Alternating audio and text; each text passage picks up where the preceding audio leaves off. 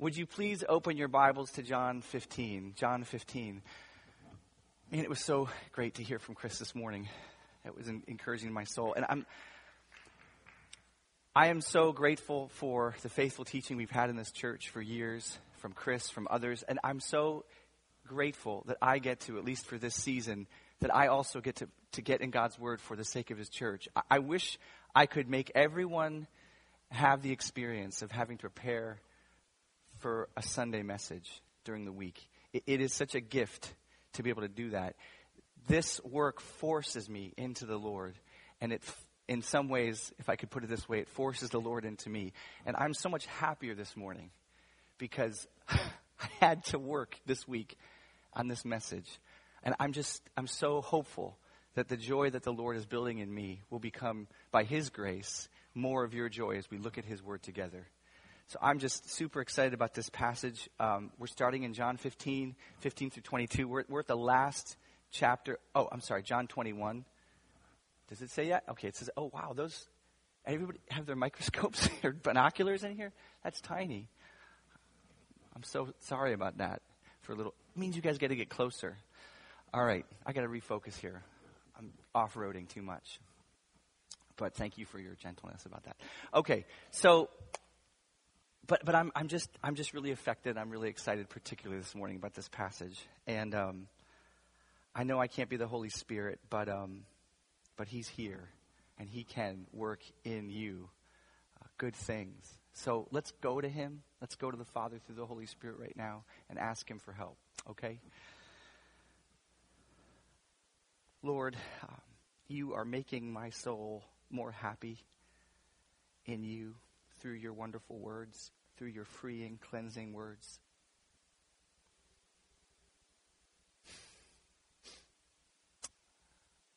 God, thank you for your beautiful words. Thank you that you're not some abstract principle, the force, some phenomenon or virtue just existing out in the world. You are a personal Father. You are a personal God who speaks personally to your people, specific things that they need to hear. And I pray this morning that through the power of the Holy Spirit, you would speak personally to your people today. And I pray this in Jesus' holy name. Amen.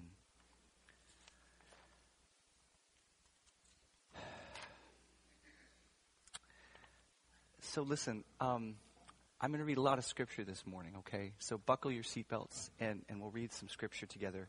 I, I feel a burden um, to read more of the passage today than we're going to cover. So when, when we do get to the passage, I'm going to read more of it. And, and before that passage, though, I'm going to read a lot of Bible. We're going to start this morning with flashbacks. Okay, you ever go to a movie and the movie starts like, you know, nineteen seventy-six, and you spend like five minutes in nineteen seventy-six, and then it's exciting because you see what unfolds. We're going to kind of do that this morning. I'm going to take you guys back from ten days, about probably ten, ten, eleven days from, from where our main text is today, that morning on the beach that we talked about. I'm going to go back ten days and start there, okay? So this won't be up there. Our main passage will be, but just listen as we go back in time from, from the beginning of our main passage today by about ten days. It is the night of the Last Supper.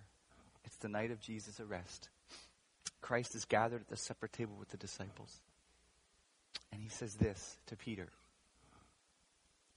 Simon, Simon, behold, Satan has demanded permission to sift you like wheat. But I have prayed for you that your faith may not fail.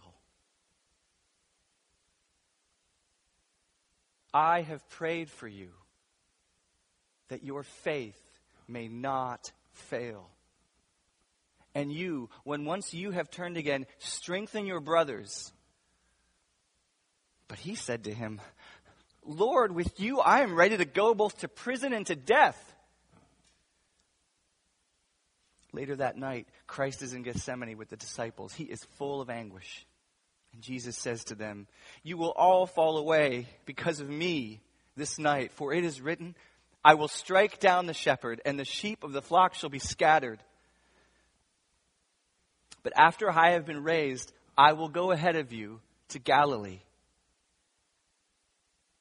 But Peter said to him, "Even though all may fall away because of you, I will never fall away. Even though all will fall away because of you, I will never fall away." And Jesus said to him, "Truly I say to you that this very night, before the rooster crows, you will deny me three times." Peter said to him, "Even if I have to die with you, I will not deny you." Now, even later, Jesus has been arrested. We follow Peter and Jesus. And Simon Peter followed Jesus and did so, and so did another disciple. Now that disciple was known to the high priest and went with Jesus into the courtyard of the high priest. But Peter stood outside the door. And then the other disciple who was known to the high priest went out and spoke to her who kept the door and brought Peter in. Then the servant girl who kept the door said to Peter, "You're not also one of this man's disciples, are you?" And he said, "I am not." Now the servants and officers who made a fire of coals stood there, for it was cold, and they warmed themselves. And Peter stood with them and warmed himself.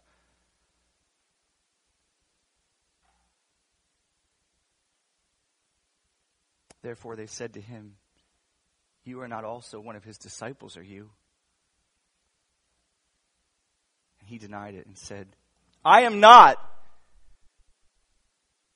And one of the servants of the high priest, a relative of him whose ear Peter had cut off, said, "Did I not see you in the garden with him?" And Peter then denied again. Immediately a rooster crowed. And the Gospels tell us another place that Peter wept bitterly. Okay, that's the flashback. Now here, here we are ten days later. The resurrected Jesus has just fed the disciples a breakfast of toasted bread and flame-broiled fish on the lakeshore. As we talked about last week, it's as surreal a situation as you'll find in the Gospels. The last morsel has finished, the new sun's likely rising in the skies of Galilee, where Jesus had promised to meet them. And that's where we pick up in verse fifteen. "So when they had finished breakfast, Jesus said to Simon, 'Peter, Simon, son of John, do you love me more than these?' And he said to him, 'Yes, Lord, you know that I love you.' And he said to him, 'Tend my lambs.' He said to him a second time, 'Simon, son of John, do you love me?' And he said to him, 'Yes, Lord, you know that I love you.' And he said to him, 'Shepherd my sheep.' And he said to him the third time, 'Simon, son of John, do you love me?' Peter was grieved because he said to him the third time, 'Do you love me?' And he said to him, 'Lord, you know all things. You know that I love you.' And Jesus said to him, 'Tend my sheep.'"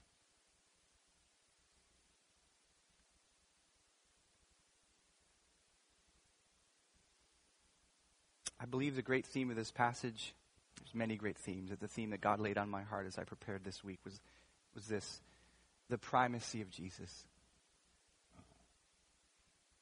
This is a, a longer conversation between Jesus and Peter. And we're going to take it over two messages because it's so crucial, this Sunday and the next. The primacy of Jesus is a theme, I think, that crosses over the entire conversation. It's the first place of Jesus. It's the, it's the place that Jesus deserves as our Lord. The first place Jesus deserves in our heart. in this conversation, Jesus is the only Lord. He's the only person that matters. And everyone else matters only in how they matter to him. In this conversation, he is the one to love above all other loves. And he alone justifies loving others. In this passage, he's the only one to follow, the only one worthy of our great trust and our great sacrifice. In this conversation between Peter and Jesus, we'll see especially next week, he's the only sovereign. He's in control of our destinies, and he's in control of all of history. It's the primacy of Jesus, the centrality of Jesus Christ in our lives and for all peoples. So as we ride through this conversation, I'm going to be pointing out different ways that the primacy of Jesus reflected that I hope will be helpful for us. And today in particular, I want to focus on two aspects of the primacy of Jesus. The primacy of Jesus in our sin. The primacy of Jesus in our sin and the primacy of Jesus in our love. So you may not see that right now, but let's unpack the text and hopefully get there. Remember, Jesus has appeared on the lakeshore and they come to him for breakfast. And there's this, we talked about it last week, there's this holy fear, this sort of curious dread among all the disciples. They, no one dares to ask him who he is, though they all know who he is. And so in the narrative, it's Jesus who comes to Peter and sort of breaks the ice.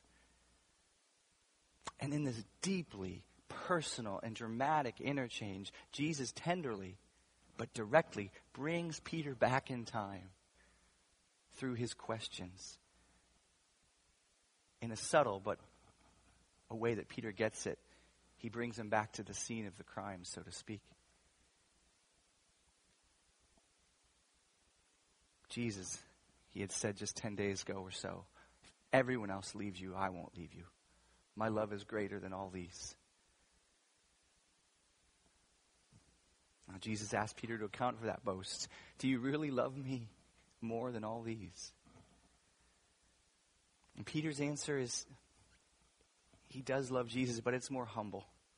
You know that I love you, period. There's no more passionate protest, even if all the others. And Jesus says, tend my lambs. And three times they have this interchange. Do you love me?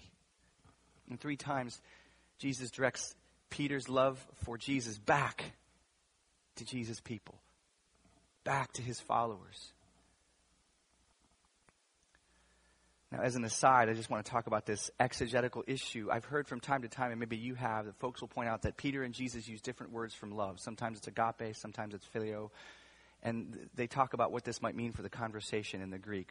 I think the truth, you know, from other people I've read is, is a lot more ambiguous. The words for love in John's gospel, agape, phileo, the, and throughout the Bible, they interchange. They're independent of the context. The, the love between the Father and the Son, it's sometimes agape love. It's sometimes phileo love. The love that God has and Jesus has for people, it's sometimes phileo love. It's sometimes agape love. So I don't I don't want to make that too solid a, an attempt to make a point there. And I'm not sure the Bible's making.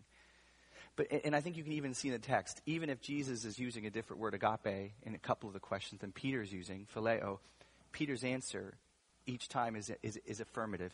Peter, do you agape? Yes, Lord, I do. Right? And then he uses a different word for the first two. They use the same word in the last two. But it's it's hard to make much of any of the deep meaning in the different forms of love. I think it's more akin to a conversation like this. Peter, do you love me? Yes, Lord. You know how much I care about you. Right? So love and care in, in this situation are synonymous. And I, I think that's a fair enough bet. But what's more important is to see that by the third time Jesus asked, Peter's hurt. Deeply. That that Greek word there, it's a deep hurt. His tears of bitterness from three denials ten days ago are fresh in his mind as he probably finally gets the point, right? Third time? It says he was really hurt when Jesus asked a third time. And I think that's supposed to take us to those three denials. So I think a significant temp- t- takeaway here is that I just want to bring to you, brought to my heart, is the primacy of sin. To Jesus, the primacy of Jesus concerning our sin, rather. For Jesus, restoring Peter, coming back to fellowship with Peter, restoring that relationship, it meant a loving but real conversation. about how Peter's sin affected Jesus. Jesus had taught the disciples in another place, I tell you, my friends, do not fear those who kill the body, and after that have nothing more they can do. But I will warn you whom to fear. Fear him, after he has killed, has authority to cast into hell. Yes, I tell you, fear him. Are not five sparrows sold for two pennies? And not one of them is forgotten by God? Why, even the hairs of your head are all numbered. Fear not, you are of more value than many sparrows. And I tell you, everyone who acknowledges me before men, the Son of Man will also acknowledge before the angels of God. But the one who denies me before men will be denied before the angels of heaven.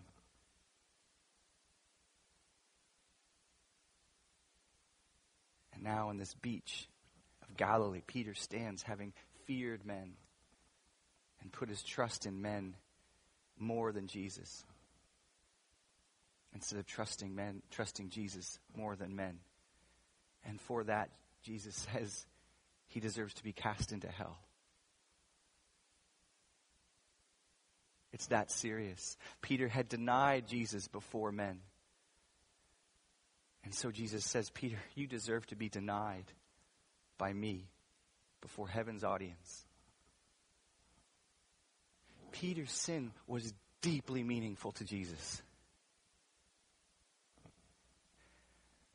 And his gentle but clear words this morning are meant to tell Peter and are meant to tell us, I take your sin personally.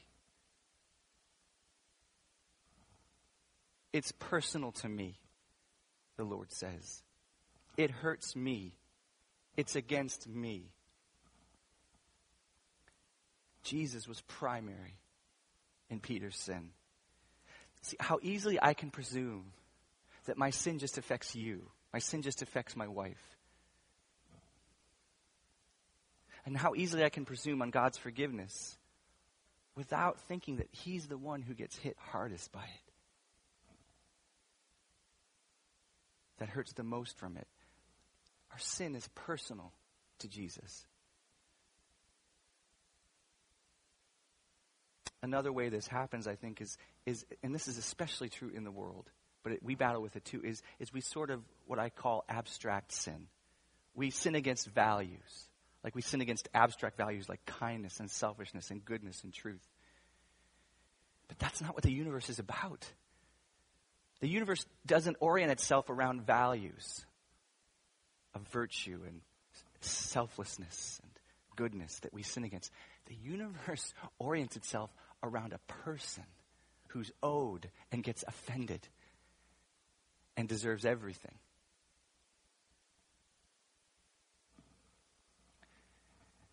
But the world likes to use abstract values because it, it denies the authority of that person who the world offends, who we offend, who's come to restore us to himself, or for those who won't be reconciled to him, take vengeance that's just but horrible.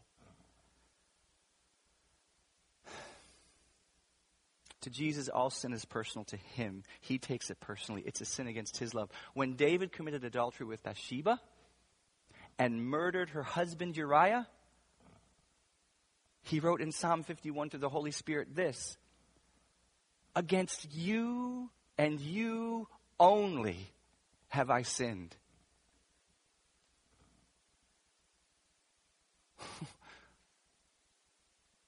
Horrible terrorist bombing in Istanbul this morning. I, I saw on the news. Horrible. Another one.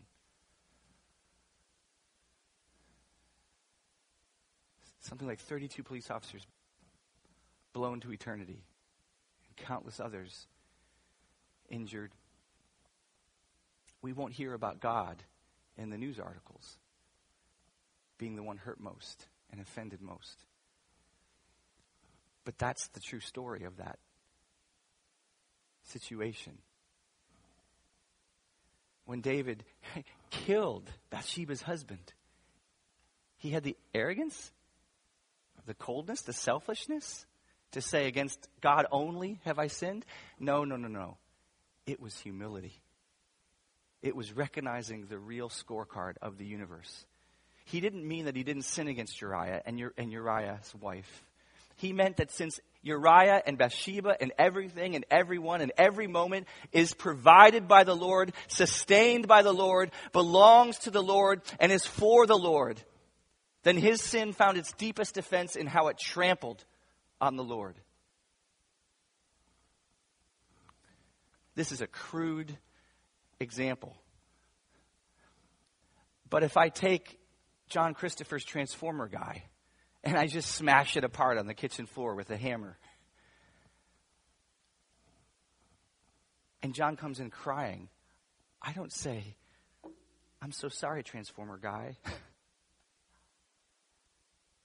"Hey, John, Transformer guy, I'm so sad that I did that to you. What's up, buddy?" That's not what I do, right? I mean, if that ever happened, it won't happen. I'm not, I'm not that, marbles aren't that loose yet. But, but that's what we do, crudely, right? Because the Transformer guy is a real flesh and blood person in, in the real world who really does get hurt, who really does need care.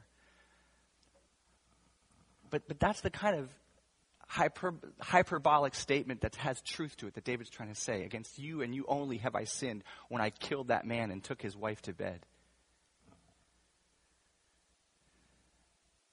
But listen, this is the other beautiful part about this. Jesus isn't letting Peter's sin keep them apart, and he goes after him to restore him. This is the primacy of Jesus in our love.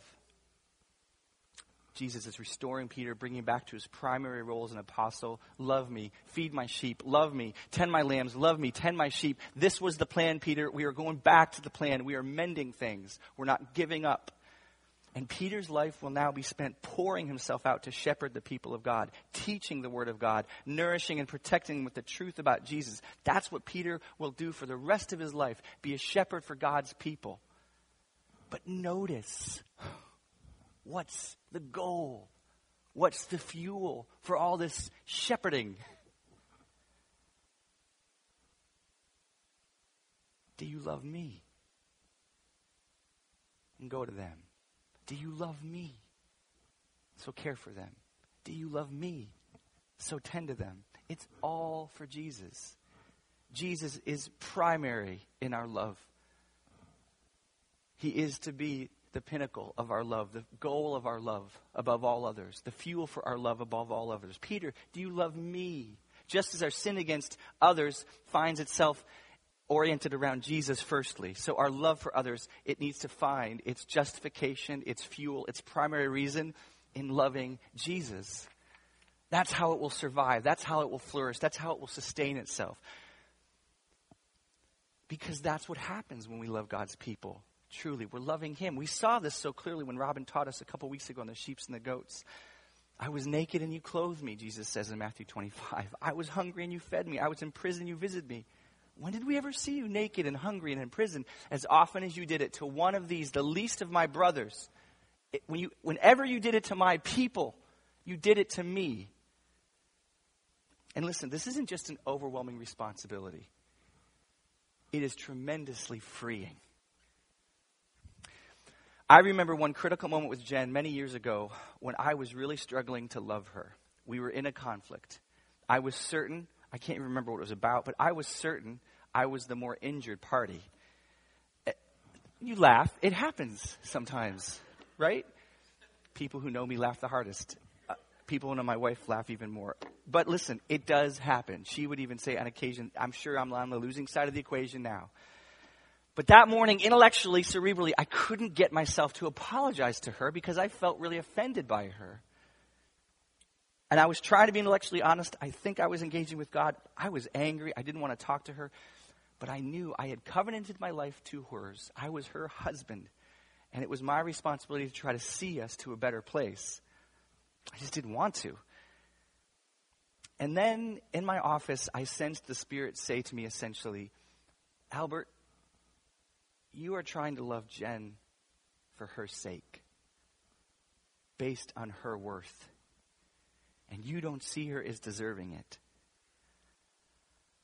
I don't want to argue with you about that right now. That's not really primary, Albert.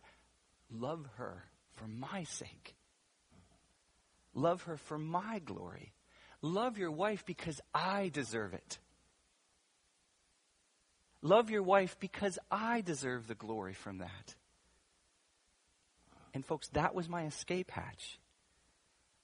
That broke the chains of bitterness and resentment for that conflict. And I was able to reach out to her through God's sake. And, you know, it was, hi, Jen, I don't want to talk to you. I don't love you the way I should because I'm, you hurt me. But for Jesus' sake, okay, hi.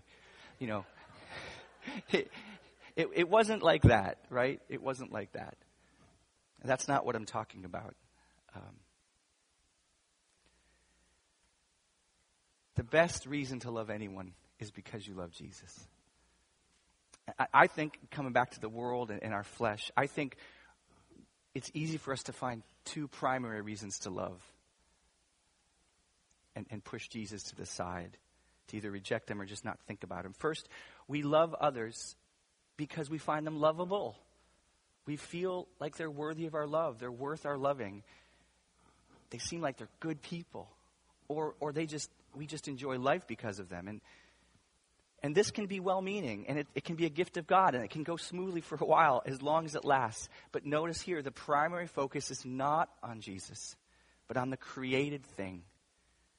And this ultimately puffs up the creation in our estimation and displaces God to the side. So loving others is the first reason I think the world finds to love. But there's a second reason. The world loves because of morality, because loving others is virtuous and right. And again, there's common grace in this. God uses virtue. He uses the love of nobility. But if it never meets with Jesus, all it does, again, is place the primary emphasis on yourself. Because you want to love to be a moral person, a good person. And this ultimately puffs up yourself. Again, the creation, the ego. None of us wants to be a loathsome person, right? And so I pursue loving others because then I get to be a good person and not a loathsome person. Who wants to be a loathsome person, right? So morality is the other reason why the world appeals to us to love. But folks, the problem is that is not the way reality is. That's not the universe, right? The universe isn't oriented around people, and it's not oriented around abstract virtues like be kind. It's oriented around a person, a God. And when, when all we do in our loving is love others because we feel they're worth it, or love because we want to be good people, whether implicitly, explicitly, whether passive or active, whether on purpose or just the way our hearts are bent, we are ignoring God. And we are weakening, if not destroying, our ability to sustain our love. Because he won't ultimately bow down to competitors like you and me in, in abstract virtues. He is God Almighty, and he is owed our love. But the other thing is, this works out so much better. It works out so much better. In the first case, loving others for their sake because we feel like they're lovable. Well, Jesus is better because he's he's the only one who's actually worthy of all of our love. Difficult newsflash. You are sinners. I am a sinner. That is a serious thing. The cross tells us that in ourselves, we do not deserve love. The cross tells us that in ourselves, we are worthy of God's wrath. The cross tells us that you and I cannot sustain nor are worthy of the weight of our hopes. People are broken and fallen. They cannot sustain your idealism. John Piper said something like, I love this, I, and I couldn't find it on the web, so maybe he didn't say it. Maybe I just invented it for him, and you can quote me. But this is what I thought he said one day on a tweet. I only look impressive from far away. Isn't that great? I only look impressive from far away. Do you know that about me? Do you know that about yourselves? Some of you know that about me. The longer, and I'm not saying I look impressive to anybody, but but this has been my experience, because I, I, the longer I love, the more I be, get excited about people and, and put my eggs in their basket, the more I find out that all those people I think are going to be amazing and worthy, they are broken people. When I really get to know any close friend, eventually they reveal themselves to be bent and damaged and flawed in some fundamental way. But even apart from the fault, apart from that, people were never meant to the pro- be the primary self-justifying objects for our love. They were never meant to sustain our primary focus of love. That, again, brings us back to this puffing up the creation as opposed to the creator. It's putting into the creature what, what only the creator can sustain. It's putting hope in people what only God can shoulder. And that always ends up in disaster. I've seen this at work in my marriage and my friendships and other marriages. We we simply place expectations and hope into people that only Jesus can sustain. In our loving each other, Jesus must be primary. And in the second case, morality, loving because love is good, love is virtuous. Again, it's such a sad concession to what to what God offers us. We weren't meant to put our hopes in abstract ethics. Being good because goodness is good, justice is good, love is good, racial equality is good, mercy is good, unity is good. Amen, they're all good. But God offers something so much better and so much truer. He offers a universe with the heart of a father at the center of it.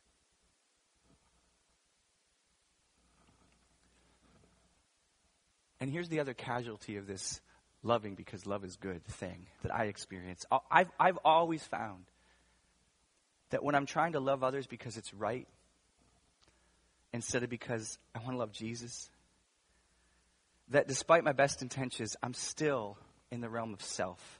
It's still all about me. Me being good. Me, me being unselfish. Me afraid of not being good. Me afraid of not being loving.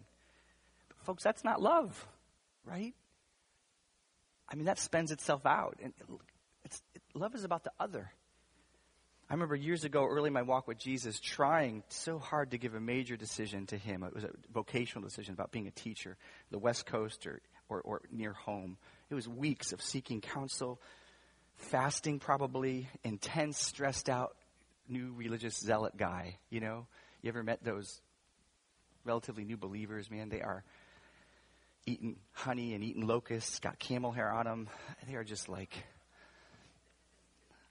I was so intensely focused on getting this right, being obsessed with, with dying to self, Dying to self to make the right choice for God. I couldn't settle on what path to choose. It was so just distressing. And I remember one day walking into a park in the middle of a work day, so weary of this journey. And I just sensed God gently trying to say to me, Albert, buddy, this has nothing to do with loving me. This is about you being afraid of me. This is about you being afraid of getting it wrong, of getting into trouble. Take it easy. Here's some peace. Make this choice over here. God released me from my frenzy that day and gave me a peace to move forward. But listen, He didn't do it because I loved Him. He did it because He saw my immaturity and loved me anyway. He saw my fear-based performance legalism and all its virtuous selfishness, and He just said, I love you anyway, pal, son. And that, that experience of His love, drawing me near to Him, gave me one more reason to love Him a little bit better. So yes, Jesus asks of you and of me, do you love me? Do you love me? Yes, then out of love for me, feed my sheep. Out of love for me, care for your church members. Out of love for me, be tender to your wife. Out of love for me, submit to your husband, care for him. Out of love for me, rebuke your sister. Out of love for me, pay your bill. Out of love for me, tell your brother the truth about him. Out of love for me, obey your mom. Out of love for me, get off Facebook, do your homework. Out of love for me, flee pornography. Fill in that timesheet the right way. Keep your promise. But but how do we sustain this love for Jesus that really will empower and, and, and keep that kind of love going? just close with this. We have to do what Peter did. We have to spend time with Jesus. We have to try. We have to fail. We have to get back up and keep going. Peter loved Jesus because he knew Jesus. And he knew Jesus was awesome. He knew Jesus was the greatest. He knew Jesus loved him. He knew Jesus because he paid attention to him. So we have to make paying attention to Jesus primary in our lives. We have to listen to his words. We have to talk to him in prayer. We have to remember his promises. We have to tell him we need his help. We have to see him destroy our fear and punishment at the cross. We have to see him give us victory over death for our future and the resurrection. We have to admit our sin to him. We have to realize it's personal to him. We have to accept his love and forgiveness that's always available to us. We have to recommit ourselves to him. We have to just take whatever small or great, feeble or strong steps we can towards him in obedience. We have to fight to not be hearers of his word only, but doers, depending on his strength every step of the way. We we do. We have to do all those things. We we should do all those things. But most of all, most of all, we have to fight to remember that we are able to love because he first loved us. Our loving Jesus, it is sourced in, it is empowered by, it is protected by how beautiful he is and how much he loves us. So let, let's end this morning with one final flashback. Just a few seconds before that first flashback we started with in the upper room. Reeling back the rewind button just a, a couple of seconds earlier when Jesus first tells Peter that he's going to deny him. If we go back just a couple of seconds, we'll find the most beautiful thing.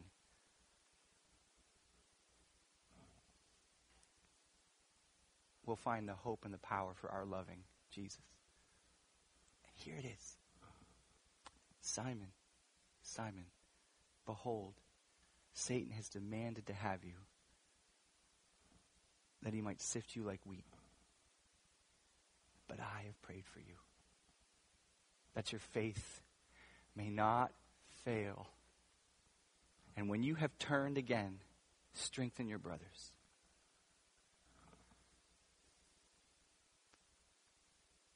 With this verse in mind, John Piper says, the word of encouragement and consolation and hope I want to offer you today from God's word is that if you love God and are called according to his purpose, if if you are despairing of your own resources, if you are despairing of your own resources and looking to Christ for hope, then to you belongs the most wonderful promise. Jesus prays for you. And he will never let Satan destroy your faith and bring you to ruin. Brothers and sisters, on the basis of his once and for all sacrifice, Jesus was able to sustain Peter through his horrible sin and restore him to the Father. And brother, sister, he will do the same for you. Jesus will see to it that you see him risen and live eternal restored to him. Let's despair of our own resources. Let's look to Christ for hope. And let's love him. Let's go to love him. Amen.